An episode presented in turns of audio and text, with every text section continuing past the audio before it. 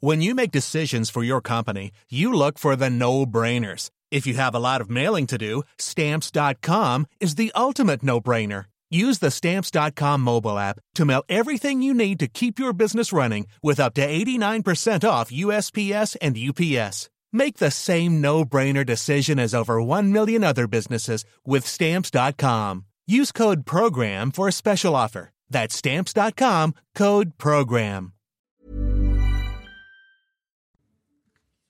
Bientôt quinze heures trente, bonjour et bienvenue si vous nous rejoignez sur CNews, place au débat de quatre-vingt-dix minutes Info Week-end. Dans un instant, nous lancerons nos discussions avec nos invités. Ludivine de La Rochère, bonjour. Bonjour Barbara. Présidente de la Manif pour tous, nous accueillons également Denis Demontpion, bonjour. Bonjour. Éditorialiste politique, et Jonathan Sixou, bonjour. Bonjour. Journaliste chez Causeur. On abordera dans un instant donc ce verdict de la cour d'assises de l'Essonne qui fait bondir un violeur récidiviste qui n'est pas allé en prison. Tout ça, ce sera juste après le rappel des titres de Mathieu Rio. Le festival Garo Rock à Marmande, touché à son tour par le fléau des piqûres sauvages. vingt et un cas de piqûres à la seringue ont été constatés lors de la deuxième journée de concert. Un chiffre confirmé par la préfecture du Lot-et-Garonne. Sept plaintes ont déjà été déposées. Nouvelle étape dans l'enquête visant l'ex-patron de Renault-Nissan, Carlos Ghosn. Deux magistrats français sont arrivés hier à Tokyo pour mener des interrogatoires. Un juge d'instruction et une procureure du pôle éco-financier du parquet. Carlos Ghosn, réfugié au Liban, est soupçonné d'avoir mis en place entre deux mille douze et deux mille dix-sept un schéma de blanchiment en bande organisée et de corruption. C'est un point de friction entre Israël et le Hezbollah libanais, le champ gazier de Karish en Méditerranée. L'armée israélienne affirme avoir abattu trois drones du Hezbollah qui se dirigeaient vers sa zone maritime. Le Hezbollah libanais a confirmé le lancement de ces drones et assuré que leur mission de reconnaissance était accomplie. Un taxi violeur récidiviste condamné mais qui ne part pas en prison. Le verdict de la cour d'assises de l'Essonne a fait bondir. Il s'agit donc d'un chauffeur de taxi condamné à six ans de prison, dont deux fermes pour deux viols et une agression sexuelle commis en quelques mois. Mais l'homme est donc ressorti libre du tribunal. On se penchera dans un instant sur les nombreuses questions hein, soulevées par cette décision, sur le rôle de la justice, sur la protection des victimes notamment, et peut-être aussi sur l'attitude qu'il faudrait nécessairement adopter face à ce genre de profil. On fait d'abord le rappel des faits avec Geoffroy Defebvre. La cour d'assises de l'Essonne a reconnu coupable Bamdan A de deux viols et d'une agression sexuelle commis en deux mille seize, mais il est ressorti libre du tribunal.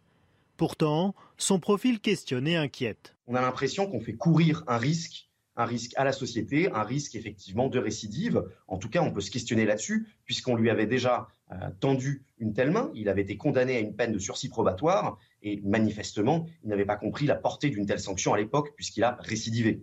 Selon Valeurs Actuelles, le casier judiciaire du coupable n'était pas en sa faveur. Multirécidiviste, il a déjà été condamné pour vol en réunion, port d'armes, outrage et agression sexuelle sur trois mineurs. Il a été condamné pour ces faits, mais a toujours évité la détention. Cette semaine, il est une nouvelle fois condamné pour viol et agression sexuelle à six ans de prison, dont deux ans ferme mais aménageables. La faible condamnation peut surprendre. Les faits sont imparfaitement établis, il n'y a pas de problème de preuve. Et comment comprendre qu'un multirécidiviste et multiréitérant d'agression sexuelle, finalement, s'en tire toujours à bon compte et ne fasse pas un seul jour de prison, ce qui est quelque part une forme de laxisme et d'encouragement, finalement. Le parquet d'Evry-Courcouronnes a fait appel de la décision. Voilà, on va revenir hein, euh, sur les différents aspects évidemment hein, que soulève euh, une telle décision, un tel verdict. Ludivine de La Rochère, ce qui choque en premier lieu, c'est effectivement le profil d'un homme récidiviste et qui est laissé libre. Euh, on comprend, les juges, ont, les, les jurys ont dû motiver leur décision, euh, on fait confiance en la justice, mais quel message ça envoie aux victimes d'une part et à la société d'autre part. Et aux auteurs de délits euh, et aux auteurs potentiels de délits euh, et aux récidivistes, et cetera. Mmh. C'est, c'est une décision tout à fait stupéfiante. Elle doit être motivée, certes, euh, mais euh, malgré tout, euh, on voit bien qu'il y a là un manque d'efficacité en termes de protection Euh, et en termes de sécurité du public, puisque cet homme avait déjà récidivé. Il avait, je crois, euh, il était supposé suivre euh, un traitement euh, Euh, et euh, ça n'a pas été mis en œuvre. il recommence, il est reconnu coupable, donc mmh. il est bien coupable là-dessus, il n'y a pas de doute. Et effectivement, le système d'aujourd'hui fait que euh, on a tendance à donner beaucoup de peine avec sursis, mais mmh. que faudrait-il de plus qu'il fasse pour euh, finir par être, pour arriver en prison, puisque donc il a deux ans ferme, et les deux ans ferme, vous savez qu'aujourd'hui, depuis Christiane Taubira, euh, quand on est condamné à deux ans ou moins, on n'effectue plus sa peine de prison. Mmh. Alors il va, il a peut-être un bracelet électronique ou que sais-je, mmh. mais c'est absolument atterrant. Effectivement, c'est révoltant, tout simplement, euh, comme euh, justiciable, ce que nous sommes tous, on a de quoi être inquiets. Euh, et bien entendu, comme toujours, nous n'aurons pas d'explication. La justice est indépendante. Et donc, souvent, on est très, très heurté par les... Euh, les, ou parfois très heurtés par les décisions de justice qui sont vraiment incompréhensibles, euh, alors que la justice a aussi un rôle de réparation vis-à-vis de la société. Mmh. Et donc, quand elle choque et quand elle heurte, heurte pardon, elle faillit à ses missions. Et bref, la justice ne nous expliquera pas véritablement les choses. Mmh. Et, euh, et pourrait-elle l'expliquer d'ailleurs? Pourrait-elle se justifier? Je n'en suis pas du tout convaincue. Mmh, ça pose de nouvelles questions. Juste une précision, la peine est donc assortie d'un sursis probatoire. Les deux ans de prison ferme sont, eux, aménageable. Oui, alors déjà, euh, deux ou trois observations. Sur euh, les deux ans euh, qui sont euh, mmh. euh, f- prononcés fermes, mais en effet, euh, qui peuvent faire euh, l'objet de peines alternatives à la prison, mmh. il faut savoir que ce n'est pas Mme Taubira, mais Mme Dati, qui avait, euh, sous Nicolas Sarkozy, euh, choisi, pour désengorger les prisons d'ailleurs, mmh. Euh, ils ont fait ce choix-là qui a été une décision entérinée par les députés à l'époque. Hein. Et ça a rechangé ensuite. Voilà. Et c'est Mme Taubira. Donc euh, il ne faut pas, euh, euh, voilà, il faut pas se cacher derrière son petit doigt. Ensuite, ah bah, on n'est pas là pour accuser un parti, oui, non, non, mais, un gouvernement, voilà. un autre. On est là même, j'ai envie de dire, juste en termes tous ailleurs, de citoyens alors, quand, et de société qui peut ouais. s'étonner alors, quand à on l'énoncé dit, de telle voilà, les, les juges, les juges, et cetera. Il faut savoir que une cour d'assises, c'est composée majoritairement de jurés, jurés. populaires. Mmh. Donc, encadré par des magistrats. Voilà, il y, y a trois magistrats et, et les autres sont majoritairement des jurés populaires. Mmh. Donc la justice, depuis la Révolution française, Révolution française est rendue au nom du peuple français. Mmh. Euh, donc euh, ces jurés ont suivi les audiences et c'est en fonction du talent des uns et des autres, c'est-à-dire mmh. du parquet, des avocats, des parties civiles et de la défense, qu'ils ont jugé en leur âme conscience. Euh, Alors aussi, il y a la question des motivations. Mmh. Un euh, jugement de cour d'assises, en effet, mmh. euh, il ne semble pas que les motivations aient été à ce stade communiquées. Pour quelles raisons n'ont-ils si, enfin, pas... La réitération si... des faits a été notamment prise en compte. Hein, effectivement, ils ont motivé Bien sûr, leur, leur mais décision. Déjà, alors... Mais comme disait Ludivine de La Rochère, au-delà de ça, même motivé, est-ce que c'est bien censé pour la société, euh, incompréhensible. Mais non, mais parce qu'en de, en droit français, on condamne, on juge et on condamne mmh. en fonction euh, des euh, faits commis. Mmh. On, on dit que, que cet homme a été euh, euh, condamné pour des faits de vol mmh. précédemment. Alors, un vol n'est pas un viol, non, n'est-ce mais pas il y avait des Donc, y a, les aussi. peines sont graduées et graduées là, il en a été fonction. Coupable. Oui, il, est quand même il a coupable. été reconnu coupable. Oui, bien sûr. Il n'aura pas fait de prison non, du non. tout. Pardonnez-moi, mais si vous vous trouvez que c'est compréhensible et que c'est je, acceptable par les je femmes. Je ne dis pas que c'est compréhensible. Simplement, société. je trouve que il faut euh, souvent expliquer parce qu'il y a il y a une espèce de passion qui, oui. qui ah. se développe autour de ça. Pourquoi ? Parce que une, il y avait trois victimes, n'est-ce pas ? Il y en a qu'une qui a décidé et on peut la comprendre. Elle a été choquée par ce jugement. Eh ben justement, donc, elle est allée euh, sur un plateau de télévision. S'exprimer, euh, euh, sangloter, et évidemment, euh, ce n'est plus ni le droit Alors, ni la raison. Vous êtes en train de dire qu'on réagit différemment après euh, un post, une Bien vidéo entendu. larmoyante, le, le qui a toutes a... les raisons d'être larmoyante. Pardon, si mais on attendez, est victime d'un violeur, le parquet a fait appel a après son intervention, ça. d'ailleurs. Alors, vous voyez, monsieur, bon, moi, je suis pas du tout féministe et, et, et le féminisme. Moi, je suis féministe. M'insupporte. Vous voyez, là, quand j'entends des propos comme les vôtres, qui cherchaient à justifier, je euh... justifie pas. J'explique comment marche le système judiciaire. En France. Comment marche la justice. Il a été reconnu coupable. Il ne fera pas une journée de prison. Euh, c'est vrai qu'aujourd'hui, et je pense que peut-être... C'est susceptible j'aurais... d'appel et appel je, a été je, je, euh, et finalement, il y aura bien hein. appel. Si ouais. vous permettez, voilà. je le permettrai, mais vous savez, il y a le féminisme, le vrai, et puis il y a le féminisme qui est aussi le politiquement correct et qui parfois tombe dans des contradictions comme celle-ci.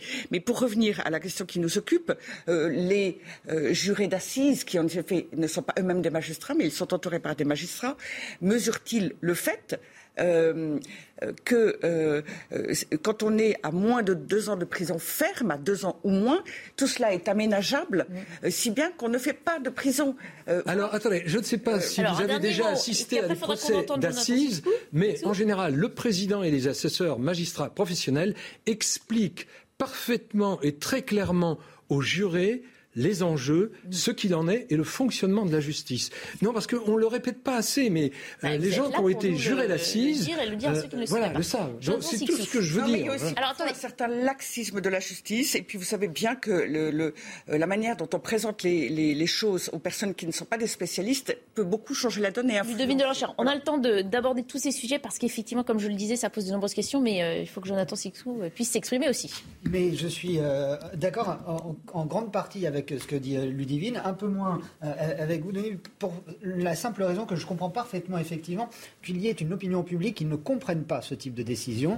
Il y a ce qui se passe dans, euh, dans, dans, dans la Cour de, de justice et qui est expliqué auprès des, des, des citoyens qui font leur, leur devoir, et tant mieux que ce soit bien expliqué, vu qu'ils ont des décisions considérables à prendre. Mais en revanche, ensuite, quand ce sont les médias, quand ce sont euh, les, les, les journaux en général qui témoignent euh, d'une décision de justice, là, personne n'a une formation particulièrement poussée pour comprendre. On voit qu'il y a un homme qui a été condamné et qui ne va pas en prison. Ensuite, ça révèle quoi, cette affaire, de nouveau, la, le réel problème de la, de, de la récidive en France, des multirécidivistes. On sait que quasiment un acte de délit sur deux est commis par un multirécidiviste. Ça représente quand même un chiffre très important de délits en France, d'autant que dans certains domaines, ces délits sont en hausse considérable. Euh, l'autre problème révélé aussi, c'est ce fameux, euh, ce, ce que vous évoquiez, c'est ces peines de moins de deux ans qui ne sont pas euh, appliqués euh, pour euh, ne pas engorger des prisons surpeuplées. Je doute malgré tout que si nous avions suffisamment de places de prison dans notre pays, ce type de décision ne continue pas d'être prise, parce qu'il y a, et ça c'est une réalité me semble-t-il, je ne dirais peut-être pas un certain laxisme de la part de certains juges, mm-hmm. mais une certaine légèreté euh, peut-être euh, concernant certains délits. Par ailleurs, quand on voit avec quelle fermeté et avec quelle main lourde ils peuvent mettre en prison euh, des responsables politiques et autres qui ne représentent pas un danger pour la société. Ce ne sont ni des violeurs, ce ne sont ni des kidnappeurs, tout ce que vous voulez. On, et on les met avec promptitude derrière vous les barreaux. Vous pensez à Patrick Balkany, c'est ça ? Je pense... Euh, non, j'ai été très choqué par, j'ai été très choqué par la, la mise euh, euh, en prison de, de, de, de Claude Guéant.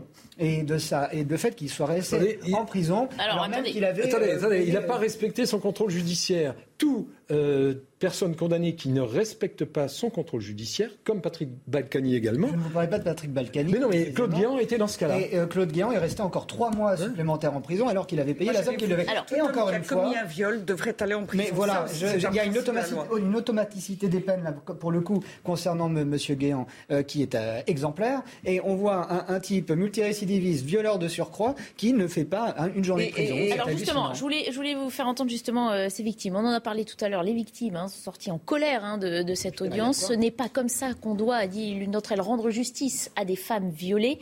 Et sur une vidéo hein, partagée plus de dix mille fois euh, depuis jeudi, Karine, vingt-cinq ans, émue aux larmes, a donc dénoncé la peine de prison euh, pas prononcée donc à l'égard de son violeur. Écoutez. Sans alone, je suis devant le tribunal d'Evry. Euh, et euh, mon agresseur vient d'être prononcé coupable de trois chefs d'accusation, à savoir viol sur ma personne, viol sur Samantha, agression sexuelle sur une autre personne et en état de récidive. Et sa peine, c'est six ans de prison, dont deux fermes avec aménagement de peine, c'est-à-dire qu'il n'ira juste pas en prison. Donc, voilà. Est-ce que vraiment à Évry c'est normal ça ? Est-ce qu'en fait, parce que, ah oui, tout ça pour dire... En fait, il a été condamné à cette peine-là parce qu'il a eu un enfant il y a deux ans. Et on ne veut pas briser la vie d'un père. Et donc moi, je voulais savoir, est-ce que si je viole et que je fais un enfant derrière, moi aussi, j'aurai pas de prison, ou si c'est juste vis-à-vis des femmes violées. Alors du coup, je demande à quiconque peut m'aider aujourd'hui de contacter n'importe quel média, parce qu'on a dix jours pour pouvoir faire appel, et que le procureur est même pas sûr de le faire. Parce qu'il pense qu'en appel, on gagnera pas. Mais nous, on est convaincus, parce qu'en fait, je suis désolée, mais sous un quinquennat où soi-disant la priorité c'est les violences faites aux femmes, et cetera, ça n'est pas juste, tout ça c'est pas juste. Et donc je vous demande, si jamais vous avez un contact média, de me l'envoyer, parce que vraiment, ce n'est pas juste. C'est pas comme ça qu'on doit rendre justice à des femmes violées. Alors précision que depuis cette vidéo, hein, le parquet d'Evry a bien euh, entre-temps décidé de faire appel de la condamnation. Il y aura donc un autre procès, mais ce n'était pas évident. On l'entend hein, de la part de au sortir de, euh, de l'audience. Ce que dit cette jeune femme, et effectivement on comprend euh, sa peine. Il y a euh, des aménagements, une clémence possible à l'égard Alors, de, de, de cet individu qui peut choquer. Je reviens sur la loi du quinze août deux mille quatorze, dite loi Taubira, pardonnez-moi, euh, qui a voulu, soi-disant, renforcer l'efficacité euh, des sanctions pénales. Et en réalité, ce renforcement de l'efficacité euh, a consisté à faire l'inverse, c'est-à-dire, soi-disant, à individualiser la peine. En soi, l'idée peut paraître très belle, sauf qu'en fait, elle a consisté aussi à dire que les peines euh, devaient, euh, euh, devaient être, pouvoir être effectuées en milieu ouvert. Traduisez, ne pas aller en prison. Euh, Et euh, c'est vrai qu'il apparaît euh, inouï euh, qu'une telle décision ait pu être prise. Elle applique le droit, enfin le droit, elle applique la loi, mais parfois il y a des lois qui sont votées pour des raisons très idéologues ou pour des raisons aussi pratiques de place dans les, dans les prisons euh, et qui conduisent en fait à des aberrations, tout simplement. Euh, et, et cette jeune fille appelle au secours via les, les moyens actuels, euh, et les, enfin virtuels, et c'est formidable, heureusement, mais sans cela... Euh, tout s'arrêtait là. Enfin, c'est, euh, évidemment, il n'est pas étonnant que ce genre de faits se poursuivent et qu'on arrive à des tragédies absolues, euh, comme malheureusement c'est, c'est souvent le cas. Alors, je voulais quand même préciser que, bien sûr, euh, cette jeune fille fait, se tourne vers les médias, euh, les selfies, vidéos, enfin tout ce qu'on veut. Dans le passé... Attention, en disant ça, Denis Demontpion, vous prenez des risques quand même. Dans, on parle dans, quand même d'une victime d'un viol. Non, ce que je veux dire, non, mais ce ouais. que je veux dire, c'est dans le fonctionnement de la ouais. justice et des réactions après coup. Dans le passé, avant euh, euh, le, le, le, les médias, euh, alors d'Internet, il y avait des avocats mm-hmm. qui euh, réunissaient, organisaient des conférences mm-hmm. de presse quand ils étaient mécontents euh, d'un jugement. Mm-hmm. Ils tenaient une conférence de presse, ils convoquaient la presse, euh, ou en tout cas ils les invitaient, la presse venait ou pas, selon leur... Ça vous semble injustifié, la réaction Non, non, non. Ce que je veux dire, c'est le fonctionnement. Aujourd'hui, oui. cette jeune fille ah bah, vient en direct. Ça ne change rien. Euh, bah, oui. voilà. ouais. Ce que je veux dire, c'est que... Euh, non, mais on, on a l'air de, d'être complètement ébahi de voir cette jeune femme derrière la caméra, et cetera. C'est juste non, un non. support ouais. nouveau... Bon, avant, l'organisation de... était différente, mais ça a toujours existé de contester les jugements, euh, y compris de cour d'assises. On d'ailleurs. continue d'en parler, mais on s'arrête une minute sur euh, le rappel des principaux titres de l'information euh, d'aujourd'hui avec Mathieu Rio. La Russie affirme avoir conquis la ville de Lysychansk, signe de la conquête totale de la région de Lugansk à l'est de l'Ukraine. C'est ce qu'a annoncé ce midi le ministre russe de la Défense. Plus tôt, une vidéo publiée sur les réseaux sociaux montrait des combattants tchétchènes et russes brandir leur drapeau dans la ville. Hier, Kiev assurait que les Ukrainiens luttaient toujours. Des images impressionnantes à Melilla lors du drame la semaine dernière. vingt-trois migrants avaient perdu la vie en tentant de pénétrer l'enclave espagnole du Maroc. Après avoir vu cette vidéo, le Premier ministre espagnol Pedro Sánchez renvoie la faute au Maroc sur la question de la violation des droits de l'homme. En France, c'est la fête du cinéma. Elle débute dès aujourd'hui. En cette occasion, les salles obscures proposent des séances à petit prix avec un tarif unique de quatre euros jusqu'à mercredi. Une façon de relancer la fréquentation des cinémas. Elle a baissé de près d'un tiers entre le mois de mai deux mille dix-neuf et mai deux mille vingt-deux. Voilà, on revient à cette euh, affaire du euh, violeur récidiviste, chauffeur euh, de taxi, avec un mode opératoire hein, qui était bien rodé, hein, ce qu'a révélé l'enquête. L'homme utilisait euh, son taxi pour recevoir des faveurs sexuelles en échange de courses gratuites. Et c'est un, un modus operandi qu'il a répété plusieurs fois. Écoutez euh, l'avis d'un psychiatre justement sur euh, ces profils très particuliers de récidivistes. Alors, on va l'entendre dans un instant. Non, on ne va pas l'entendre tout de suite. Alors... Si, on va l'entendre alors.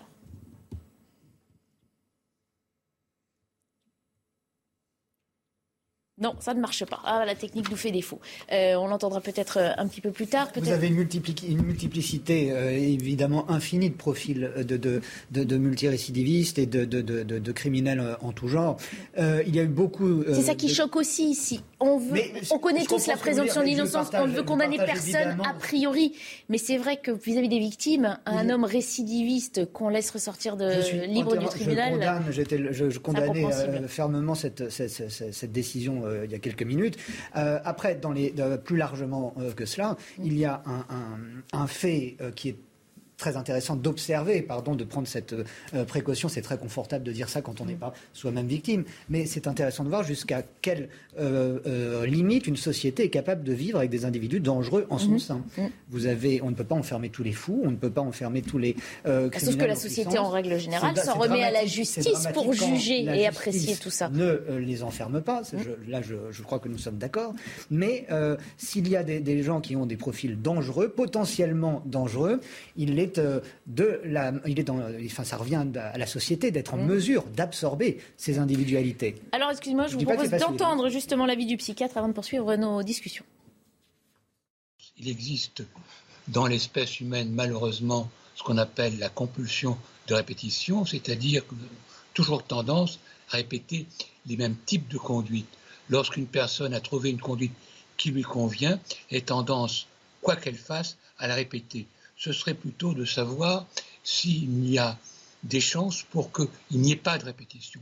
La répétition est la règle.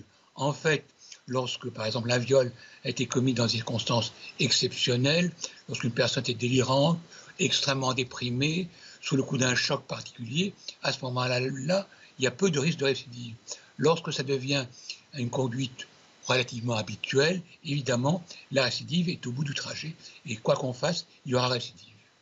Et c'est au nom donc de cette récidive qu'on se pose la question sur le rôle de la justice, hein, qui a aussi dans euh, son rôle à jouer la protection euh, mmh. des victimes et d'éventuelles autres victimes aussi au sein de la société. Alors oui, effectivement, on a, on a véritablement, on peut avoir véritablement une inquiétude puisque donc cet homme est aujourd'hui en liberté mmh.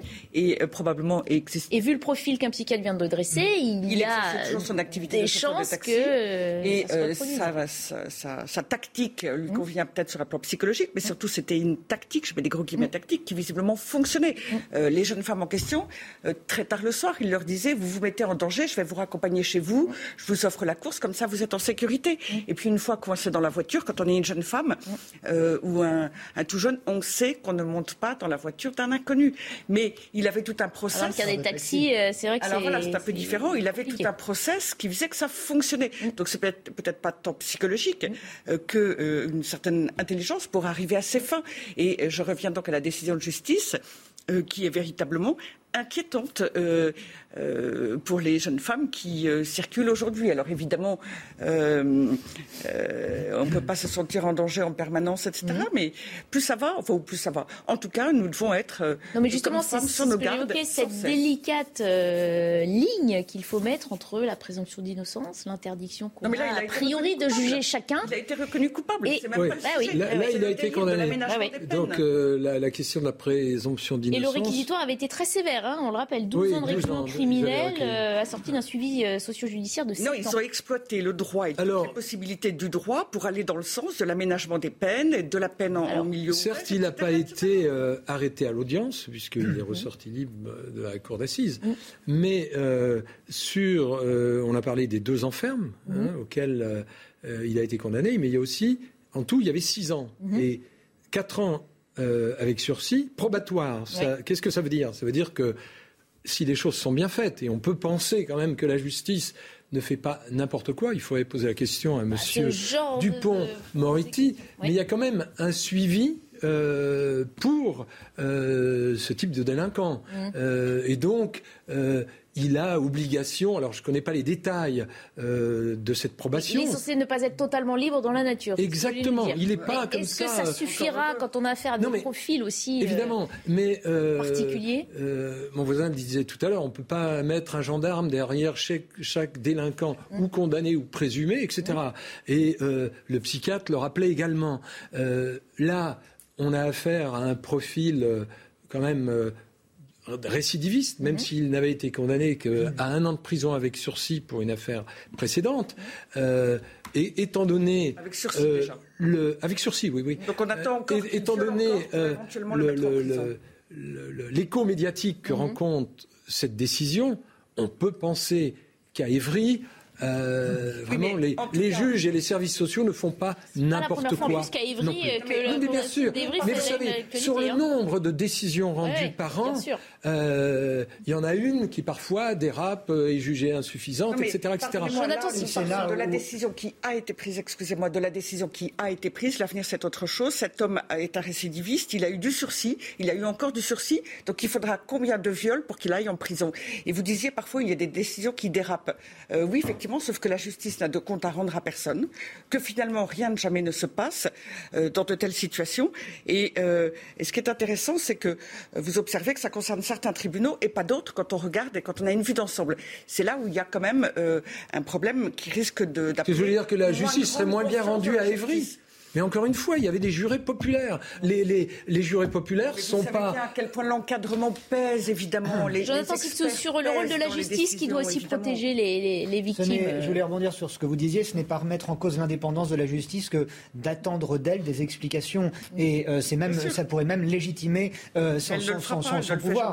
Euh, c'est-à-dire que le peuple français, qui est appelé de temps en temps à, à, à donner la, la justice avec les magistrats, euh, le, le peuple français, les citoyens français devrait être en mesure d'avoir des explications s'il le demandait mm-hmm. à la justice. Mais, et il n'y aura pas. Et il n'y en il a jamais. jamais. Et il y a des erreurs. Euh, et le problème, même s'il n'y a qu'une erreur, c'est une erreur de trop sur les milliers de décisions qui sont rendues chaque année, surtout dans des domaines aussi euh, délicats et, et aussi sensibles. Donc, euh, même s'il n'y a qu'une décision, c'est des, une décision de trop et les, les, les magistrats devraient être en mesure de pouvoir parler. Il faudrait qu'il y ait euh, une, une structure. On rappelle hein, que c'est motivé euh, euh, lors de l'audience. Évidemment, hein, ça pourrait être. On ne fait une... pas l'objet d'une communication euh, plus générale. Non, d'abord, le, le, le, le juge de justice pâtit aussi ouais. de, ce, de cette ouais. idée-là. Ouais. Donc, pourquoi elle ne s'adapterait pas, elle aussi, au temps qui avance? Non, mais alors, attendez, dans toutes les affaires dites sensibles, et celle-ci en est une, bien sûr, mmh. euh, le procureur a tout loisir mmh. de euh, convoquer une, con, une conférence de presse et donner les tenants et aboutissants de cette décision, et cetera. Voilà. Qui plus est, si on considère que la loi est insuffisante pour ce type de récidiviste, là, au garde des Sceaux ou aux députés euh, récemment élus, de changer la loi. Mais vous savez bien, cher, cher monsieur, que le droit est une matière. Mais il faut faire confiance aux institutions, madame. Eh bien, moi, je fais d'abord, je préfère protéger les femmes plutôt que de faire confiance aveuglément à l'institution qui parfois faillit parce qu'elle est humaine. Allez, on s'arrête là, on s'arrête quelques instants et on reprend nos débats. Ludivine de La Rochère, on évoquera euh, la rumeur. Hein, ce n'est pour l'instant qu'une rumeur qui concerne euh, Éric Coquerel. seize heures, bienvenue si vous nous rejoignez sur l'antenne de CNews. Nous sommes toujours dans nos débats quatre-vingt-dix minutes Info Week-end avec Ludivine de La Rochère, Jonathan Sixou et Denis Demontpion. On reprend nos discussions sur l'actualité dans un instant. D'abord, le rappel des titres de l'information avec Mathieu Rio. De nombreux morts après des frappes sur Sloviansk dans l'est de l'Ukraine. Des tirs aux lance-roquettes multiples ont provoqué une quinzaine d'incendies, explique le maire de la ville. Au moins six personnes ont été tuées. Le porte-parole de la région de Donetsk réitère son appel pour que les civils quittent la région. Le monde a besoin de paix. Le pape François a lancé un nouvel appel à prier pour la paix en Ukraine et dans le monde entier. C'était à l'issue d'une messe aujourd'hui à la basilique Saint-Pierre. Le souverain pontife dit non à un monde divisé entre des puissances en conflit, oui à un monde uni entre des peuples et des civilisations qui se respectent mutuellement. Fin de citation.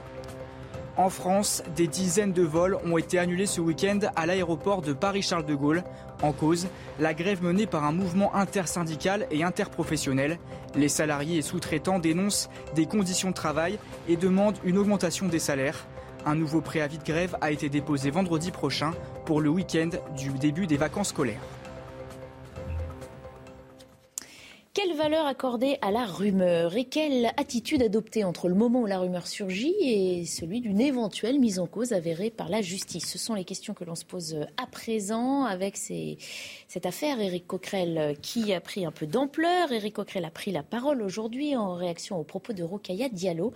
La militante a fait état de rumeurs au sujet du comportement avec les femmes du nouveau président L F I de la Commission des Finances. Éric Coquerel donc a d'abord pris la plume dans le J D D. Il a pris la parole ensuite, vous l'entendrez également.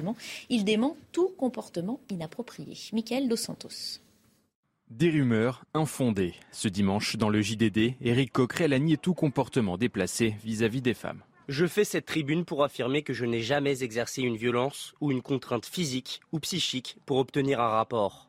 Après le soutien des cadres de la NUPES, qui clament à l'unisson l'absence d'éléments probants, ses opposants politiques ont refusé de commenter ce qu'ils qualifient de rumeurs. On en revient à cette forme primaire d'interaction humaine qui est la condamnation par la rumeur, la condamnation par la foule, qui n'est rien d'autre qu'une espèce de pratique du lynchage. Des adversaires silencieux sur l'affaire, moins sur le deux poids deux mesures au sein de la France insoumise. Certains membres du parti avaient demandé la démission du ministre des Solidarités Damien Abad avant même l'ouverture d'une enquête pour tentative de viol. C'est les premiers à attaquer sur des rumeurs leurs opposants politiques sur ces mêmes sujets. Par contre, dès que c'est les leurs, plutôt protéger et dire bah, « attendez, c'est, c'est, c'est très grave d'attaquer sur une rumeur ». C'est ça qui les met profondément en difficulté. Des comportements vivement critiqués également au sein du Rassemblement national. Je pense qu'il y a une indignation à géométrie variable de la part de la gauche notamment. Quand ça concerne quelqu'un de son, son camp qui, encore une fois, n'a pas été condamné, il n'y a pas d'enquête, mais ne voit aucun problème à dire qu'il doit rester, euh, rester en poste. Pour le moment, aucune plainte n'a été déposée à l'encontre d'Éric Coquerel.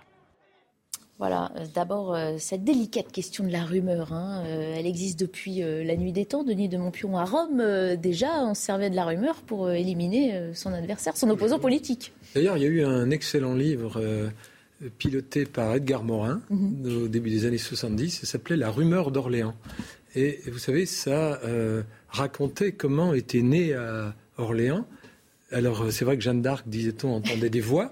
Euh, et une rumeur avait quand même prospéré, selon laquelle des jeunes filles qui euh, allaient dans des cabines d'essayage de commerçants juifs disparaissaient au profit d'une traite des Blanches dans les pays du Maghreb. Vous voyez un peu le niveau euh, de la calomnie et de l'abjection. Euh, et Morin euh, s'était évertué, avec d'autres sociologues, à démonter comment cette rumeur pouvait prospérer. Et à l'époque, à l'époque, nous n'étions pas à l'heure d'Internet, donc ça restait, j'allais dire, localisé, si on peut dire, quand même. Mais euh, donc c'est en effet aussi vieux que le monde, et dans le cas euh, qui nous occupe, d'ailleurs on voit bien ses opposants, euh, Éric Coquerel, euh, ils sont très prudents, ils mmh. ont parfaitement raison de l'être, parce Tout que... Tout le monde reste prudent, parce qu'il n'y a effectivement aucune plainte non, déposée puis, à l'heure actuelle. On voit bien qu'on euh, n'est jamais euh, assez prudent, et on se méfie jamais assez de ses amis, puisque visiblement... Ça vient de son camp. Euh, il y a eu euh, Rokhaya Diallo qui a euh, allumé la mèche. Sophie Tissier, euh, une, euh, comment on appelle ça, euh, figure du mouvement des Gilets jaunes qui euh, euh, martelait et matraquait pas mal pendant euh, les manifestations, mmh. qui aujourd'hui embraye et, à défaut... Euh, d'apporter des éléments concrets. Mm-hmm. On dit voilà, on saisit euh, la France Insoumise, le bureau, euh, je ne sais pas comment il bah, l'appelle. On peut peut-être voir, oui, euh, et cetera, Sophie et cetera. Tissier qui s'est exprimée sur, euh, sur Twitter, hein, qui, qui maintient, euh, qui dit euh, « Moi je sais car j'ai subi ». Elle répondait à Éric Coquerel, on l'entendra lui aussi dans un, dans un instant. Vous voyez, j'atteste, euh, elle parle d'un harceleur aux mains baladeuses, collantes et aux assauts déplacés. Euh, elle dit avoir fait part de son... Euh, de son non-consentement et qu'il ne l'a pas écouté. Et elle dit euh, saisir le comité violence sexiste et sexuelle de la France Insoumise euh, afin d'entériner euh, son témoignage. Il n'y a encore une fois, je le rappelle, pas de plainte déposée pour l'instant. Et Mme Tissier n'a pas déposé de main courante non ouais. plus. Elle aurait pu aller au commissariat. Je vous rappelle que dans l'affaire euh, Taha Bouhafs, euh, cet homme qui devait être euh, euh, candidat L F I mmh. aux législatives, il n'y a pas eu de plainte, il y a eu des rumeurs, il y a mmh. eu euh, ce type de, de témoignage. Et la L F I a retiré la candidature de Taha Bouhafs, c'était mmh. à Toulouse, je crois. Euh, Monsieur Coquerel n'est pas le premier et malheureusement pas le dernier à être au cœur de ce type d'affaires. Je note seulement, et je m'en étonne, que la L F I lance ses appels à euh, la prudence et que les médias euh, relaient immédiatement cet appel à la prudence, appel qu'ils ne sont absolument pas relayés quand il s'agit d'autres personnalités. Regardez comment Damien Abad a été euh, là, jeté en, en pâture, principalement euh, de la part d'ailleurs de, des amis de Monsieur Coquerel. Pour le coup, monsieur... le parallèle est effectivement facile à faire. On rappelle dans l'affaire Damien Abad, il y a depuis des plaintes. Il y a eu mais des plaintes si et, enquête, et enquête. Et une enquête depuis, préliminaire une enquête. est ouverte, mais depuis, c'est vrai qu'on se pose la question parce qu'avant qu'il y ait des plaintes dans l'affaire Abad, il n'y avait que des rumeurs. Exactement. Et c'est tout l'intérêt de notre débat aujourd'hui. C'est un climat la chronologie. Général. On voit bien, et on commande ça depuis bien trop longtemps malheureusement, que euh, euh, euh, appel à, à, à témoignage, mm-hmm. ou même témoignage équivaut à, à condamnation dans bien des cas, avant même qu'il y ait même une plainte, mm-hmm. et encore moins donc une enquête judiciaire de, de mener. Euh, tant mieux si euh, M. Coquerel euh, fait changer, le cas de ce monsieur euh, change la donne désormais dans les médias et surtout dans les mentalité, j'y crois pas vraiment. Et il y a des rumeurs, mais force est de constater que dans les rédactions, euh, euh, depuis des années, circulent des histoires, euh, des surnoms qu'on donne à M. Coquerel dans les couloirs de la L F I. Tout ça, c'est des histoires euh, que, que l'on connaît de, depuis fort longtemps. Ça sort maintenant. Euh, reste évidemment à, à, à des femmes qui auraient été victimes euh, de, de, de, de porter plainte, parce que ça aussi c'est une histoire qui concerne plein de personnalités de tous bords. Hein. Mm-hmm. Il y a des, des, des, des, euh, des, des, des, des rumeurs, entre autres, mais rares sont aussi les femmes qui vont jusqu'à porter plainte. Elles, mmh. Regardez Mediapart qui se fait le relais frais, frais, régulièrement de, de femmes qui, qui ont subi ou auraient subi euh, de telles ou telles euh, agressions et qui ne vont pas porter plainte. Elles, mmh. euh, elles témoignent dans les médias, point barre. Mmh. Ludivine de La Rochère. Ouf, effectivement, pour le moment, euh, on est à l'état de rumeurs. Alors, euh, visiblement, rumeurs persistantes, réputation connue depuis mmh. des années. Et puis, euh, euh, alors je n'oserais pas parler de Dominique Strauss-Kahn, mais le fait est que, par exemple, pour Dominique Strauss-Kahn, euh, c'était connu. Et puis, à un moment donné, c'est sorti, euh, parce qu'il y a eu un fait, euh, mmh. le fait de trop, je mets des guillemets, et puis qu'il arrivait politiquement, euh, probablement sur une trajectoire intéressante. Mmh. Euh, je ne dis pas qu'Éric Coquerel euh, non, a mais on le même se posera la question aussi de... Je ne dis pas qu'il a le même du type timing, de comportement, mais semble-t-il... Euh, il était connu pour des comportements inappropriés, je n'irai pas plus loin, parce mm-hmm. qu'il ne faut pas non plus tout mélanger. Mm-hmm. Euh, une main aux fesses, ce n'est pas un viol. Mm-hmm. Euh, une, une petite blague très malvenue et très vulgaire mm-hmm. euh, n'est pas un viol non plus. Mm-hmm. Le viol, c'est quand même particulier. Euh, et c'est là aussi où je trouve que, euh, quels sont les faits précis ? Effectivement, tant qu'il n'y a pas de plainte, il n'y a pas d'enquête. Euh, et donc, euh, c'est très, très gênant. Euh, c'est très gênant. Nous n'avons aucun fait, en fait, mm-hmm. pour réagir, si ce n'est dire euh, à ces femmes et de, aux femmes de manière générale, si vous êtes victime d'un fait grave et traumatisant, viol ou, ou, ou autre chose qu'un viol, il faut euh, tout de suite porter plainte, il faut qu'il y ait une enquête, euh, ou alors vous ne pouvez pas vous en plaindre... Euh, Euh, on ne sait plus comment se situer, enfin, euh, ni les uns ni les autres, euh, à commencer par elle-même. Donc la cohérence voudrait que... La plainte donne une crédibilité faits, à la rumeur. Donne une crédibilité, puis permet de savoir vraiment ce qu'il en est, permet mmh. de réparer, euh, de juger pour ce qui est de la victime, euh, et de savoir que l'éventuel coupable, eh bien, euh, ne peut pas être mis en responsabilité, par exemple, dans le domaine politique, et puis dans un certain nombre d'autres domaines, comme euh, l'éducation, euh, que sais-je, euh, voilà, il y a différentes... Euh, Donc il faut déposer plainte. Je crois qu'on le dit beaucoup maintenant depuis des années. Euh, on sait aussi que pour certaines personnes, c'est très difficile. On voit bien, que... absolument, et on, on voit bien pas. Qu'il faut le dire et le répéter. Il faut savoir se confier si on n'ose pas, si on n'ose pas aller euh, porter plainte. Il faut se confier à un proche ou à un moins proche. Il faut oser dire les choses. Écoutez, euh, Éric Coquerel, justement, dès qu'il avait signé cette tribune dans le J D D, il s'est exprimé à la mi-journée chez nos confrères. Écoutez. Il y a eu des enquêtes journalistiques sur moi depuis plusieurs années. Peut-être que B F M en a fait, je ne sais pas, sur des médias sérieux. Aucune n'a débouché. Pourquoi aucune n'a débouché ? Parce que la rumeur n'a pas suffi pour les journalistes, et fort heureusement, et d'ailleurs je salue la qualité professionnelle des journalistes qui l'ont fait, mais ils ont cherché des faits. Au moins, à un moment donné, un témoignage circonstancié, vérifié. Sophie Tissier est quelqu'un qui a été aussi interrogé par des médias depuis quatre ans. Que par exemple, encore il y a quelques jours, et le J D D l'explique, elle a proposé deux témoins au J D D pour aller vérifier ses dires. Que le J D D aujourd'hui dit qu'il a appelé ces deux témoins qui ont non seulement euh, euh, infirmé ses dires, mais les ont même contredits sur cette fameuse soirée où je nie avoir eu les gestes déplacés qui sont décrits. Voilà, on en est pour l'instant au stade de parole contre parole. On se pose la question euh, du moment où sortent ces affaires. Là, on peut extrapoler, effectivement. Euh, dernièrement, on le voit bien, on sort aussi de, de plusieurs campagnes hein, politiques. Euh, il suffit d'une nomination, euh, d'une, d'une élection, et derrière, dans la presse, sortent des affaires concernant euh, celui qui vient d'être élu ou, ou nommé. Euh, Denis Demontpion, est-ce que la rumeur n'est qu'un une instrumentalisation politique? Bah, euh, Très clairement, euh, puisqu'on attend que Éric Coquerel soit élu président mmh. de la Commission des Finances, qui était un poste stratégique à l'Assemblée nationale, mmh. euh, car il a un œil sur euh, le budget de l'État, et cetera, ce qui n'est pas rien. Mmh.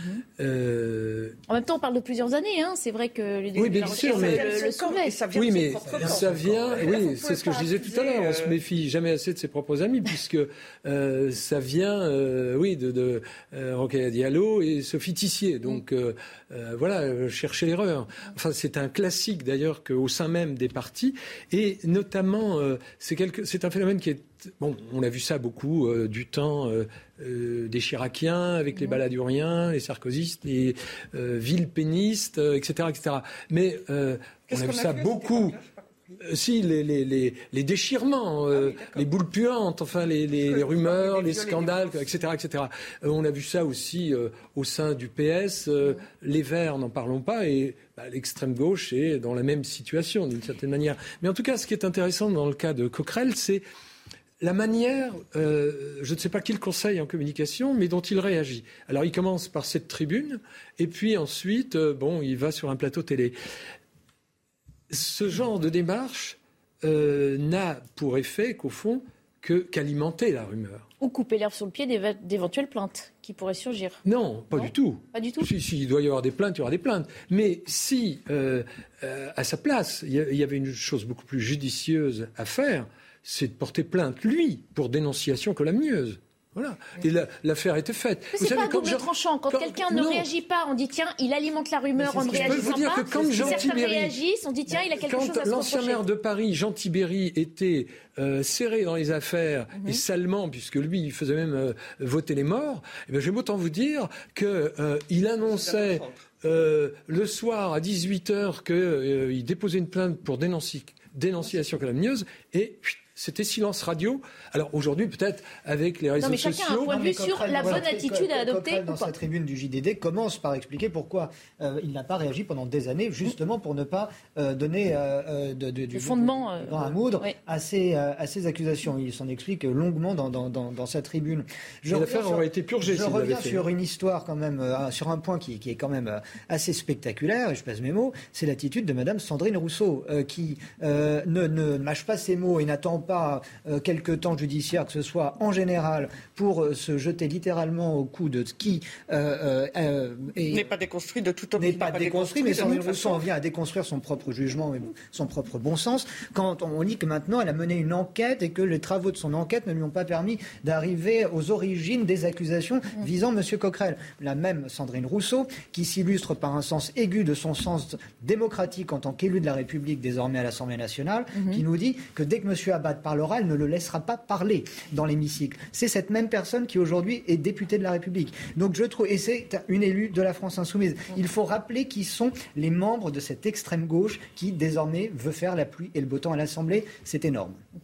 Euh, moi, j'ai l'impression d'une espèce de simulacre d'enquête, si vous voulez. Donc, euh, il répond, elle répond. Sandrine Rousseau a passé trois coups de fil, euh, un tel et un tel. Ah, l'enquête, pseudo-enquête, c'est ah, au sein de la France Insoumise. Hein, c'est, est, pas, non, mais, c'est pas les intéressés bien, qui. On est bien d'accord. Mais en fait, il se prête du coup, mm-hmm. euh, à force de vouloir dire non, il n'est pas coupable. Alors, M. Coquerel dit j'ai jamais répondu depuis des années. Donc, ça fait des années qu'il y a des rumeurs. C'est mm-hmm. pas gênant. Euh, Sandrine Rousseau, j'ai entendu son interview, elle dit qu'elle a passé trois coups de fil mm-hmm. et qu'elle a appelé des personnes qui ont passé des coups de fil très probants. Et, et donc, il ferait mieux, je pense vraiment, euh, effectivement, pourquoi pas saisir la justice d'une plainte en diffamation mmh. euh, pour euh, faire ouvrir une véritable enquête. Mais par ailleurs, vous disiez, monsieur, qu'il euh, y a, une, euh, d'après vous, une manipulation politique. Et là, il y a une question féminine qui vous échappe peut-être, c'est qu'une euh, femme qui a été... Si elle est traumatisée, si elle a été victime de quelque chose, elle peut avoir du mal à en parler, elle peut ne pas trouver un proche qui va l'aider éventuellement à aller déposer plainte. Et puis il y a un moment donné où elle voit euh, la personne concernée qui a échappé à tout et jamais personne n'a osé euh, euh, dire quoi que ce soit et qui finalement émerge à des fonctions publiques extrêmement importantes.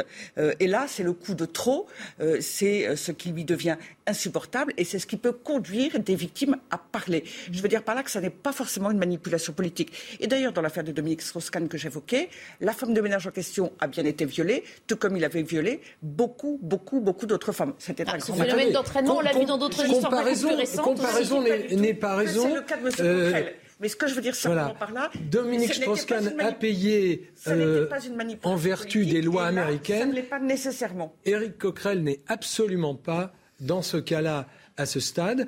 Il y a eu une enquête euh, assez poussée, assez fouillée il y a quatre ans. Quand même, qui n'a rien donné, et euh, simplement, euh, vous dites euh, les femmes victimes, et cetera. Ça mais Ro- Rokhaya Diallo euh, n'est pas une, euh, euh, un petit oiseau sorti du nid euh, hier, vous comprenez ? Elle a l'expérience du militantisme et de la bagarre. Cela peut s'expliquer par autre chose donc, que voilà. Donc, non mais... Alors on va continuer notre discussion juste après le, le rappel des titres qu'on a un petit peu dépassé en termes d'horaire, seize heures seize. Mathieu Rio pour les titres de l'information. Le diocèse de Versailles en deuil, un prêtre s'est suicidé, son corps a été retrouvé en forêt de Rambouillet, c'est ce qu'a annoncé l'évêque de Versailles dans un communiqué. Âgé de cinquante ans, le père François de Foucauld exerçait depuis dix-huit ans dans le diocèse. Moscou accuse l'Ukraine d'avoir tiré des missiles sur la ville russe de Belgorod. Selon l'armée russe, les défenses anti-aériennes ont abattu trois missiles à sous-munitions. Les débris de l'un d'entre eux seraient ensuite tombés sur une maison. Plus tôt, un responsable local a annoncé la mort d'au moins quatre personnes après ces explosions à Belgorod. Wimbledon me manque, ce sont les mots de la légende du tennis Roger Federer. Il n'a plus joué en compétition depuis son élimination l'année dernière en quart de finale de ce tournoi après une blessure au genou. J'espère pouvoir revenir encore une fois à Wimbledon, a-t-il ajouté. Il avait remporté le tournoi à huit reprises. On poursuit donc euh, nos débats sur euh, la gestion aussi du temps qui sépare ce qui est au départ une rumeur et qui peut devenir un fait à avérer, une plainte, une décision de justice. Euh, on parle en ce moment, hein, certains appellent à la démission de personnes mises en cause. Faut-il se retirer le temps que la justice passe ou pas ? On a posé la question à Prisca euh, Thévenot. Écoutez sa réponse. Que ce soit pour Éric Coquerel, mais comme toute autre personne d'ailleurs, femme ou homme, quand il y a effectivement euh, des accusations, des rumeurs euh, de euh, violence sexuelle, de violence tout court, eh bien nous devons permettre que cette parole se libère, mais qu'elle se libère non pas dans les médias, mais qu'elle se libère dans des tribunaux, auprès de la justice. Et c'est là que, et c'est là seulement que toute la vérité pourrait oui. être faite et reconnue. Donc moi, plutôt, je pense que, plutôt que d'être en effet de par défaut les gens sont coupables, essayons de dire, par défaut, la voix des femmes doit être entendue. Elle doit être entendue là où c'est le plus sain et le plus euh, protecteur pour elle, c'est-à-dire auprès de la justice. Ça, je crois que vous l'avez tous dit, effectivement, laissons la justice acter, mais se pose la délicate question dans notre société, avec ce monde médiatique, hein, ces réseaux sociaux, la rumeur, une fois qu'elle est lancée, de toute façon, elle fait ses, voilà. ses dégâts. Hein. Aussi, mais elle a pour propos déjà de, de dénigrer des, et puis de nuire, évidemment. Mmh. Et euh, si, en effet, sur les réseaux sociaux, euh, parce que Éric Coquerel ne plaît pas, on demande sa démission, enfin... J'allais Est-ce dire. Que ce ne serait pas un, un exemple, puisqu'on appelle la classe politique à être exemplaire, non, non, est-ce qu'il ne faudrait pas se retirer moment, a... le temps que tout ça s'apaise plutôt que d'alimenter pro... euh, Non, a... mais on parle d'Éric Coquerel euh, ou de Damien Abad ou de d'autres personnes mises en cause. Concernant Damien Abad, Donc... attendons le, remanie... le remaniement qui aura lieu demain ou après-demain, puisqu'Elisabeth Borne avait dit que s'il y avait du nouveau le concernant, le cas de Damien Abad serait réexaminé. Oui, mais vous savez comme moi que certains appellent déjà sa démission avant même ce remaniement, puisqu'il est impliqué. Il y a une enquête judiciaire qui a oui. été rouverte. Donc savez, peut-être que Damien Abad ne sera pas de la nouvelle équipe. Allez voir. Concernant les rumeurs, vous savez qu'en deux mille seize, pendant la première campagne présidentielle d'Emmanuel Macron, lui-même mmh. avait été victime Objet de rumeurs. De rumeurs. Mmh. On lui prêtait une relation euh, une homosexuelle mmh. avec une personnalité... Qu'il avait démenti ouvertement. Voilà. Il était illégal. Très habilement, d'ailleurs, sur... Euh, à, à la, à la, sur C'est vrai que ça relève à, de la vie privée, non, pour mais, le coup. À, euh, à la faveur d'un, d'un, d'un meeting politique. Mmh. Euh, il, avait, il avait d'ailleurs commencé par dire « Je ne suis pas un, un hologramme, et cetera et cetera » mmh. et, il avait pris sur le ton de l'humour, ce qui est un, avait, un artifice que certains utilisent pour suite, justement déminer. Voilà, il avait voilà. tout de suite diminué, diminué la chose. Je rappelle quand même que l'homosexualité n'est pas un délit, n'est plus un délit en c'est France depuis ça. le début des années quatre-vingt. Ouais.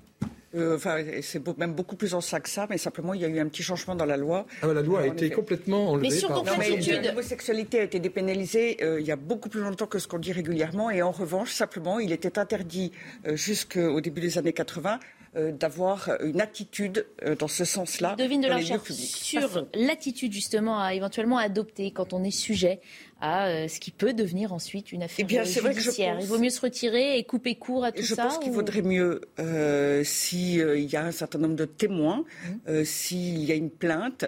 Euh, je pense qu'il vaudrait mieux se retirer mmh. le temps. Alors, ce qu'il y a, c'est le temps de la justice ah, qui oui. est très long.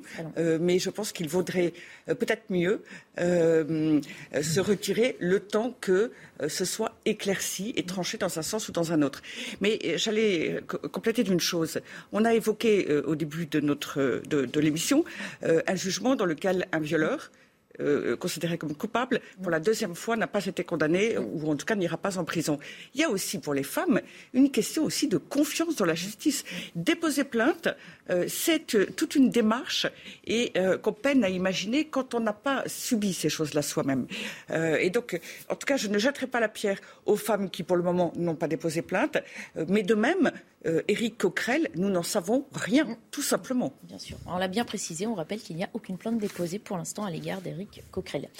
On va évoquer à présent un tout autre sujet, parler de celles qui avaient fleuri pendant la crise sanitaire et qui sont devenues pour la plupart illégales aujourd'hui. D'irréductibles terrasses sauvages résistent à la loi, notamment à Paris. La mairie a réduit drastiquement le nombre de terrasses estivales cette année.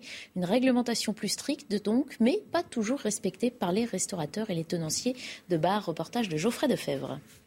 Chaque matin, quand Maud sort de chez elle, elle doit contourner les chaises et les tables de cette terrasse éphémère qui s'est installée au pied de sa résidence. On peut facilement euh, enfin, donner un coup dans une chaise ou même trébucher. Alors euh, moi ça va, mais on ne peut même pas circuler sur les trottoirs. Des piétons alors obligés de circuler sur la route comme ici,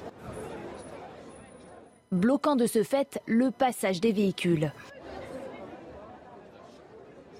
Une sécurité mise à mal par ces terrasses estivales, nombreuses dans la capitale. Elles ne sont pourtant pas autorisées à s'approprier l'intégralité du trottoir. Ces policiers sont justement là pour rappeler à l'ordre ceux qui ne respectent pas les règles. Et alors, il y en a beaucoup ? Beaucoup, beaucoup. Parmi eux, cet établissement. Malgré la présence de clients déjà attablés à l'extérieur, il est obligé de remballer sa terrasse. Ah ouais, ça me semble pas juste. À quelques mètres, cette gérante déplore qu'aussi peu d'autorisations aient été accordées par la mairie de Paris. Cinq fois moins que l'année dernière. Une injustice selon elle. Moi je sais que dans notre quartier on a dit non à tout le monde et ça c'est vraiment dommage. Alors que d'autres endroits ont pu remettre des parpaings et prendre des places de parking pour euh, agrandir leurs terrasses. Les établissements ne respectant pas la réglementation des terrasses estivales s'exposent à une amende de cent trente-cinq euros. Voilà, des terrasses qui incarnent aussi hein, notre, notre art de vivre à la française, que certains euh, nous envient, mais voilà, on aime en profiter. Euh, de l'autre côté, il faut, faut convenir à tout le monde et ne pardon, pas déranger. Pardon Barbara de, de, de, de, de préciser un peu mmh. autre chose. Certes, il y a les terrasses euh, des de cafés euh, Parigo euh, à la française que le monde entier nous envie, mmh. mais il y a euh, également les terrasses sauvages qui ont fleuri euh, et dont la, la mode se perpétue un, un petit peu désormais. Non mais je parle de celle-là aussi. Casé, où les, les, les rues de Paris deviennent des bidonvilles, mmh. avec ces, ces cagettes, ces machins. Comment Tenter tout le monde alors. Tout ça, cette anarchie, cette anomie, si vous voulez, continue d'illustrer le, l'inconséquence et la médiocrité qui est à la direction de la ville de Paris depuis trop d'années. Et euh, cette euh, incapacité de gérer euh, la, la, ce, qui est la, la, la, la, ce qui était la plus belle ville du monde et qui demeure la première destination touristique mondiale, c'est quand même pas rien en termes économiques, vu que mmh. c'est le, le levier et le bouton sur lequel il faut appuyer pour essayer de mobiliser un peu les gens. Euh, la, la, la, la ville de Paris est totalement abandonnée à cette, à, à cette troupe de, d'idéologues doctrinaires pour qui le monde est merveilleux. Parce que, outre la privatisation de l'espace public de façon totalement anarchique et qui empêche, on le voit, les véhicules de secours, les personnes avec des poussettes ou, ou, ou autres. On a vu cette passer, habitante qui ne peut pas rentrer chez elle. Il y a également le bruit. Les nouvelles, les nuisances sonores sont considérables pour les riverains. Et je lisais dans Le Parisien hier une interview euh, de, de, d'Ariel Veil, c'est le maire de ce qu'on appelle maintenant le Paris-Centre. Vous savez, ce micmac qui rassemble le premier, le deuxième, le troisième et le quatrième arrondissement. Que dit-il, monsieur Veil ? Il est parfaitement dans la ligne idéologique de, de l'hôtel de ville façon Hidalgo. Il dit que les riverains exagèrent. Ils ne savent pas ce qu'ils entendent. Encore une fois, on est dans un déni du réel qui est ahurissant. Des gens qui vous disent « je ne peux plus dormir, je suis obligé de mettre mon matelas dans en fait, ma salle de bain ». C'est un ressenti, c'est pas le réel, c'est un ressenti. Et c'est en quelque sorte ce ressenti. Un sentiment de nuisance sonore. Voyez-vous, on en est là. Et c'est, c'est exaspérant. Et on se demande jusqu'où ça peut aller. Parce qu'il y a des quartiers, je crois que c'est le onzième qui, qui, qui, qui concentre le plus de, de débit de boissons dans la capitale. Les gens deviennent fous. Hein. Alors on va continuer d'en parler. On sera d'ailleurs hein, en ligne avec euh, un adjoint du douzième arrondissement de Paris, qui connaît bien ces problématiques pour être en charge du commerce. On se quitte quelques minutes et on y va. seize heures trente, bientôt, dans un instant, nous serons donc en ligne avec Richard Bouygues, premier adjoint P S du douzième arrondissement de Paris, en charge du commerce. Il pourra donc nous en dire plus hein, sur ce nouveau règlement qui concerne les terrasses estivales et dites éphémères, mais qui, pour certaines, semble ne plus être éphémères. On fait d'abord le point sur l'information avec Mathieu Rio. À Marseille, un homme retrouvé mort devant le palais de justice.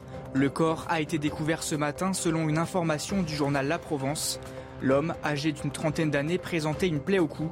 Les policiers ont découvert à proximité un tesson de bouteille, ce qui pourrait être l'arme du crime. Au moins dix-neuf personnes mortes au Pakistan dans un accident de minibus. Le véhicule a dérapé sur une route glissante près de Danizar, à l'ouest du pays, et a chuté dans un ravin. Les accidents mortels sont fréquents dans les transports au Pakistan à cause de routes délabrées et de véhicules mal entretenus.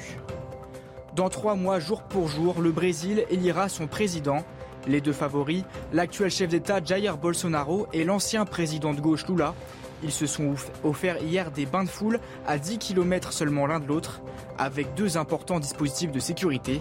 Selon le dernier sondage, Lula est crédité de quarante-sept pour cent des voix contre vingt-huit pour cent pour Jair Bolsonaro.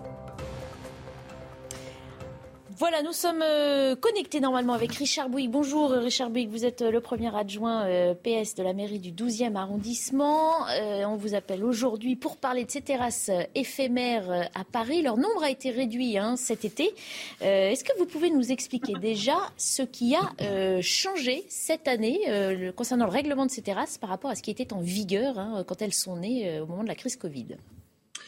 Oui, bonjour Barbara, j'espère que vous m'entendez bien. Tout à fait. En tout cas, moi j'entends bien, donc tout va bien. Euh, peut-être euh, rappeler euh, que euh, on était jusqu'à présent sous un régime qu'on appelait celui des terrasses éphémères. Donc euh, l'été dernier, à la saison euh, des terrasses, donc au mois d'avril, on était sous ce régime qui avait trois caractéristiques. D'abord, euh, il était régi par une charte très légère, en une dizaine de points. Il était fondé sur ce qu'on appelle le régime de la déclaration. Il s'agissait pour un établissement de déclarer sa terrasse auprès de la direction de l'urbanisme de la ville de Paris. Et si elle n'était pas en contradiction avec la charte dont je venais de parler, alors la déclaration était de fait accordée à l'établissement. Et il y avait des contrôles, mais euh, euh, j'allais dire très aléatoires. Et on a vu ainsi jusqu'à douze mille terrasses éphémères qui se sont euh, répandues dans, dans la capitale. Et au mois de juillet l'année dernière est entré en vigueur le nouveau règlement des étalages et des terrasses qui a un peu bouleversé la donne sur euh, les, l'organisation de ces terrasses éphémères, qui ne sont plus dites des, des terrasses éphémères, des, mais des terrasses estivales. Du mois d'avril au mois d'octobre, elles peuvent être euh, mises en place à condition de respecter un règlement des étalages et des terrasses et non plus une charte, à condition d'être sur un mode de l'instruction, c'est-à-dire que l'établissement doit déposer un dossier, ce dossier est étudié par les services, s'il n'est pas complet, il est renvoyé à l'établissement, s'il est complet, il poursuit son chemin administratif avec un avis qui est donné par l'ensemble des partenaires qui peuvent être notamment les mairies d'arrondissement, la préfecture et la mairie de Paris. Et ensuite, donc, ce règlement donne lieu à davantage de contrôle de la part notamment de la police municipale. Donc, pour vous résumer très vite, on est passé en un an de terrasses éphémères à des terrasses estivales, un régime de la, on va dire de la déclaration à un régime de l'instruction, à euh, un, on va dire, semblant de, euh, de contrôle, parce que c'était très Alors, compliqué Richard, de oui, contrôler. Pardon, je vous interromps, parce que ce qu'on a ouais. constaté notamment aussi dans le, dans le reportage que nous avons fait, c'est ouais. que apparemment euh, ces règles ont changé, mais que euh, certains ignorent ce changement et que ça crée euh, certaines nuisances, de la gêne sur les trottoirs, euh, des, voilà, des, des terrasses qui euh, s'étendent un petit peu jusqu'aux les devantures d'immeubles, et ce qui pousse certains riverains à, à déposer plainte. Alors, c'est vrai qu'il peut y avoir des établissements qui ne connaissent pas l'entrée en vigueur de ce règlement. Maintenant, je pense que quand même ça fait un moment, puisque les dernières terrasses, moi je prends l'exemple dans le douzième arrondissement, les terrasses ont fermé au mois d'octobre et dès le mois de novembre, nous contactions l'ensemble des établissements qui avaient déposé euh, des, euh, des terrasses pour leur dire qu'on changeait de régime, qu'il y avait le nouveau règlement et donc euh, de nouvelles règles étaient en place. Quand les personnes font les déclarations, si jamais le dossier ne convient pas, la direction de l'urbanisme leur renvoie avec les éléments qui expliquent pourquoi le dossier ne peut pas être recevable ou pourquoi le dossier est incomplet. Oui, après, donc, ça éveille des jalousies aussi, hein, on l'entend. Il paraît que c'est différent d'un quartier à l'autre, parfois d'un arrondissement à l'autre également. Et là, du coup, euh, c'est assez euh, injuste. Alors, il y a, y a deux formes. Il y a, y a peut-être une injustice et il y a peut-être après un manque d'explication. Je m'explique. L'injustice, elle est de fait. Ce n'est pas que pour les terrasses estivales. Vous avez la possibilité de mettre en place une terrasse ou pas habituellement parce que la configuration du trottoir sur lequel vous êtes est particulière d'un trottoir à l'autre, d'une rue à l'autre. Et donc, il y a déjà des injustices et elles, malheureusement, perdurent. Elles sont parfois très dures parce que d'un établissement à l'autre, d'un numéro de rue à l'autre, c'est, euh, c'est compliqué. Mais ça, c'est la, la morphologie de l'urbanisme parisien. On ne peut pas mettre des terrasses partout parce qu'il y a parfois des impossibilités. Puis il y a un autre point que vous évoquez dans votre question, Barbara, qui est quelle raison on donne aux établissements quand la terrasse leur est refusée. Et là, il y a aujourd'hui un rôle des mairies d'arrondissement qui est plus important qu'il ne l'était dans le passé. Et quand les mairies d'arrondissement refusent, il faut qu'elles expliquent pourquoi elles refusent. Et parfois, ces explications, nous disent les établissements, sont compréhensibles et justes et parfois donnent l'impression de ne pas être très claires et donc donnent le sentiment aux établissements qu'il y a un deux poids deux mesures. Donc je pense que c'est aussi aux mairies, quand elles refusaient aux services, de donner des explications claires sur les, les, les raisons euh, des refus qui font que l'établissement comprenne pourquoi. Et parfois, d'ailleurs, c'est un refus qui peut être... Monsieur Bouy, qu'on va ouvrir la discussion euh, en plateau, allez, parce que deux de nos invités n'y ont pas participé. Si vous voulez intervenir, vous n'hésitez pas, évidemment, à nous faire signe. Denis Demontpion. Ben, non, quand j'écoute ce monsieur responsable de la mairie de Paris... Euh, adjoint du douzième. Je, je me demande, oui, il est, il est conseiller à, à la mairie de Paris, quoi, euh, socialiste. Euh, je me demande s'il est tout courant qu'il y a des gens qui travaillent quand même. Euh, parce que quand il détaille la procédure administrative, alors c'est moins dangereux que chez Kafka, mais c'est tout aussi euh, euh, nébuleux, euh, tortueux pour arriver à un résultat. Ces règlements, a-t-il dit, a changé en juillet. Vous pensez que au mois de juillet, quand il y a le coup de feu, les gens ont ça à faire euh, de savoir euh, juillet l'année dernière, hein. euh, les euh, largeurs des terrasses autorisées. Mmh. En euh, juillet l'année dernière. L'année dernière. Disait, oui. Nous voyons euh, le Rocher de Cancale, qui est un restaurant que fréquentait Balzac au dix-neuvième siècle. Euh, on y mangeait fort bien d'après Balzac d'ailleurs. Et c'est rue Montorgueil à Paris. C'est une rue où il y a un formidable marché ouvert qui est pratiquement interdit euh, à la circulation. Vous avez de temps en temps une ambulance ou les pompiers quand il y a urgence, et puis éventuellement un taxi qui passe là. Euh, il y en a peut-être trois dans la journée. Alors est-ce que franchement, euh, ils n'ont pas mieux à faire que euh, de s'intéresser à ces terrasses qui déborderaient euh, sur la chaussée euh, Pompidou, vous savez, je rappellerai une chose, il disait « Arrêtez d'emmerder les Français ». Ah bah, il ne vivait pas dans la même France euh, non, aujourd'hui. Pas hein, dans la France, je suis bien d'accord. Non, mais là, en l'occurrence... La France a changé aussi. Non, oui. Je suis entièrement d'accord. Nous vivons avec un président qui, lui, voudrait emmerder, en tout cas, une partie des Français au maximum. Donc, euh, on a bien changé d'époque. Euh, écoutez, quand j'entends cette explication qui était euh, très alambiquée, je comprends pourquoi à la mairie de Paris, il y a cinquante-cinq mille fonctionnaires. J'ajoute que euh, ces fonctionnaires...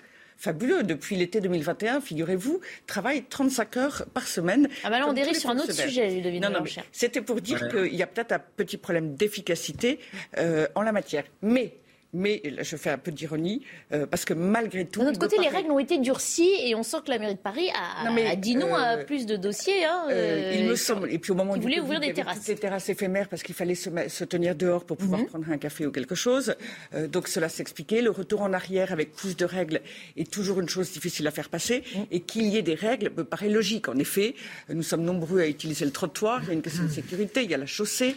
Euh, ah, il donc, faut voilà. partager l'espace donc, public. Euh, hein, simplement, en réalité... Euh, qu'il y ait des démarches et qu'il y ait des règles, tant qu'elles ne deviennent pas kafkaïennes, euh, me paraît absolument légitime et qu'on soit tenu de le respecter également. Autrement, Richard Bouygues, c'est la loi de la jungle. Bon, vous l'avez compris, votre explication a paru, a paru compliquée hein, pour certains de nos invités. Est-ce que ça veut dire aussi qu'il va y avoir des plus de contrôles ou que vous, avez, vous allez jeter un œil un peu plus euh, serré à ce qui va se mettre en place cet été, ce qui sera respecté ?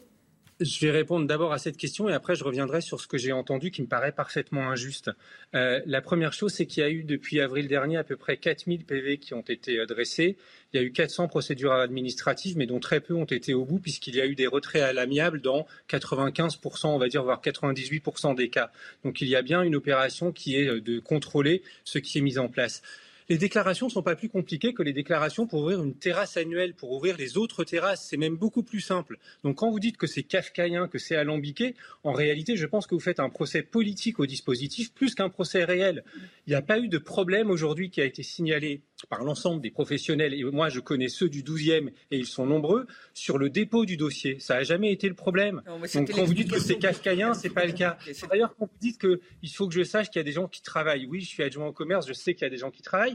Et je vous dirais même, il y a des gens qui dorment aussi. Et donc, il faut qu'on trouve un bon équilibre entre ce qui est l'activité et ce qui est la tranquillité des riverains. Et donc, le règlement vise à trouver cet équilibre. Et quand on arrive à le trouver, effectivement, il y a des choses qu'on autorise et des choses qu'on n'autorise plus. Ça fait partie, en gros, de ce point d'équilibre qu'on a essayé de trouver, notamment dans certains quartiers. Moi, dans le douzième arrondissement, j'ai le quartier d'Aligre où une charte particulière a été mise en œuvre puisque le règlement des terrasses le permet aujourd'hui et qui permet d'ajuster ce règlement à une réalité locale qui est particulière dans ce quartier.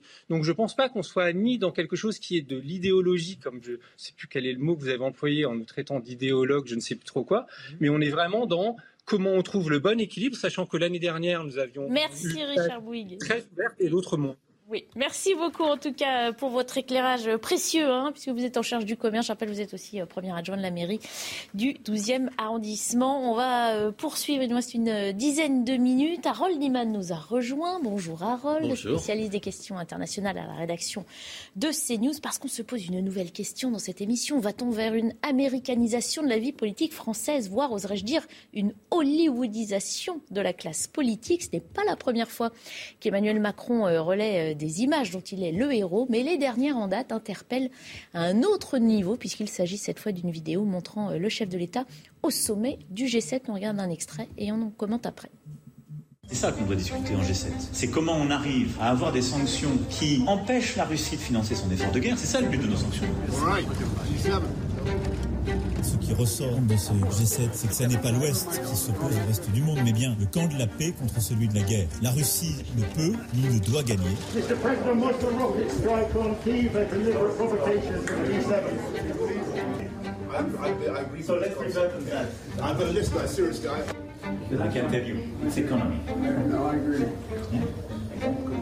Il faut qu'on arrive à éviter que l'inflation, qui est liée à la guerre, ne rende la vie impossible pour beaucoup de nos compatriotes. Donc la réflexion qu'on a eue là sur trouver des solutions concertées pour baisser les prix de l'essence et du gaz, elle est essentielle pour le pouvoir d'achat et c'est la plus structurante parce qu'elle ne coûte pas d'argent aux contribuables et elle aidera le consommateur.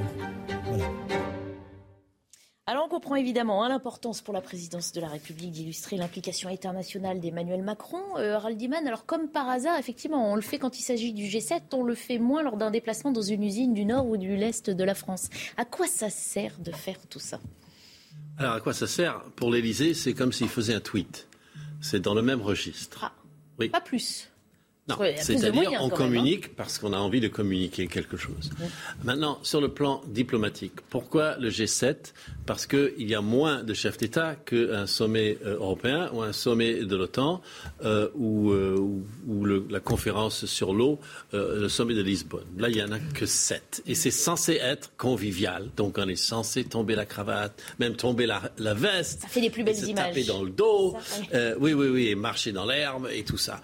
Donc, euh, si on suit de près euh, tous les autres euh, euh, chefs d'État étaient évidemment au courant qu'il y avait un. Oui, alors justement, c'est facile. Filmait. Vous en connaissez. Vous ah, connaissez ah. l'ambiance de ces sommets. Il faut aller voir les autres chefs d'État, leur dire une équipe de télévision me suit, peut-être obtenir leur accord. Comment on fait euh, alors, pour les mettre en scène? Ça a dû être négocié. On n'a pas, on n'a pas ce secret, on, mais ça a dû être négocié. Par contre, aucune réponse d'un autre chef d'État n'a été gardée. Sauf des choses du genre euh, ravi, ravi de vous voir, mais pas de contenu. Donc même quand notre président... Parce qu'on les a enlevés ou parce que les autres chefs d'État s'en sont abstenus? Ah, ils ont répondu. Ah.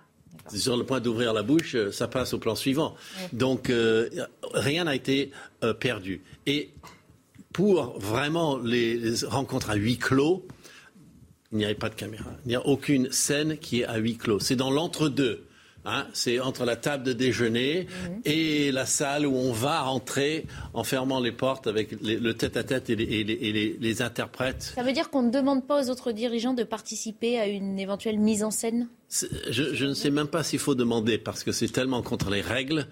Maintenant, il peut y en avoir qui ne veulent pas être revus. Ça, ça n'a pas été le cas. Par exemple, euh, dans le temps, euh, Jacques Chirac refusait, par exemple, de mettre un chapeau de cow-boy quand on faisait des G sept euh, aux États-Unis ou, ou en Alberta. C'était parce qu'il y, a des, il y avait dans le temps l'uniforme. Euh, la tenue, on donnait une chemise à chacun, donc il avait la même chemise, le même chapeau, le même gadget euh, local, euh, et, et on voyait une photo, tout le monde était en, en chapeau de cow-boy, sauf Jacques Chirac qui est en costard. Bah, donc on peut refuser de jouer ce jeu. C'est l'exception française, on va dire. Oui, oui, mais, mais là c'est moins exceptionnel dans le sens où euh, euh, Obama avait fait ce genre de choses, et euh, Biden euh, l'aurait fait, mais pas dans un G sept. J'ai cherché, euh, je cherche encore. Euh, Denis Demontpion, est-ce qu'on est là dans notre société du, du spectacle hein, que décrivait Guy Debord depuis déjà euh, quelques décennies ? Mais c'est pas nouveau, hein, ouais. puisque euh, on se souvient, alors c'était pas un G sept, mais c'est en, je crois, soixante-quatorze, euh, Giscard d'Estaing et Gerald Ford, président des États-Unis ah, à l'époque, euh, étaient en Guadeloupe, mm-hmm. en plein hiver, au bord de la piscine. Gerald Ford était dans l'eau jusqu'à la ceinture et euh, Giscard gentiment assis sur le bord. Ils étaient en train de discuter. Ah, ici. Voilà, vous n'avez pas oublié cette image. Mais elle est inoubliable. Les, ah, deux, voilà. les deux torse nus dans la piscine mais comme si c'était un week-end. Vous parliez d'hollywoodisation oui. euh, de la communication euh, présidentielle. Euh... Est-ce qu'on a vraiment besoin de ça ? Est-ce que ça ne peut pas être finalement contre-productif ? C'est-à-dire donner à certains Français qui aimeraient bien que le chef de l'État s'occupe de leur pouvoir d'achat, de l'inflation, l'idée que bon... Euh, il se prend pour un héros du, d'une non, série. Non, mais bien quoi. sûr, l'un n'empêche peut-être pas l'autre. Mais en attendant, c'est vrai que euh, Emmanuel Macron n'innove pas, si ce n'est que c'est vrai qu'il a la caméra baladeuse, comme ça, on le c'est voit tomber dans les bras. C'est de plus en plus soigné, non c'est, c'est moi ou j'ai l'impression que c'est de plus en plus ah, léché, sur les, sur la nouveau, musique. Le... Oui, oui, c'est pas nouveau, mais, mais, mais depuis Nicolas Sarkozy, des échelons. Depuis que, depuis que Nicolas Sarkozy a été président de la République, mmh. c'est l'Élysée qui fournit oui. euh, des images. Euh, aux médias.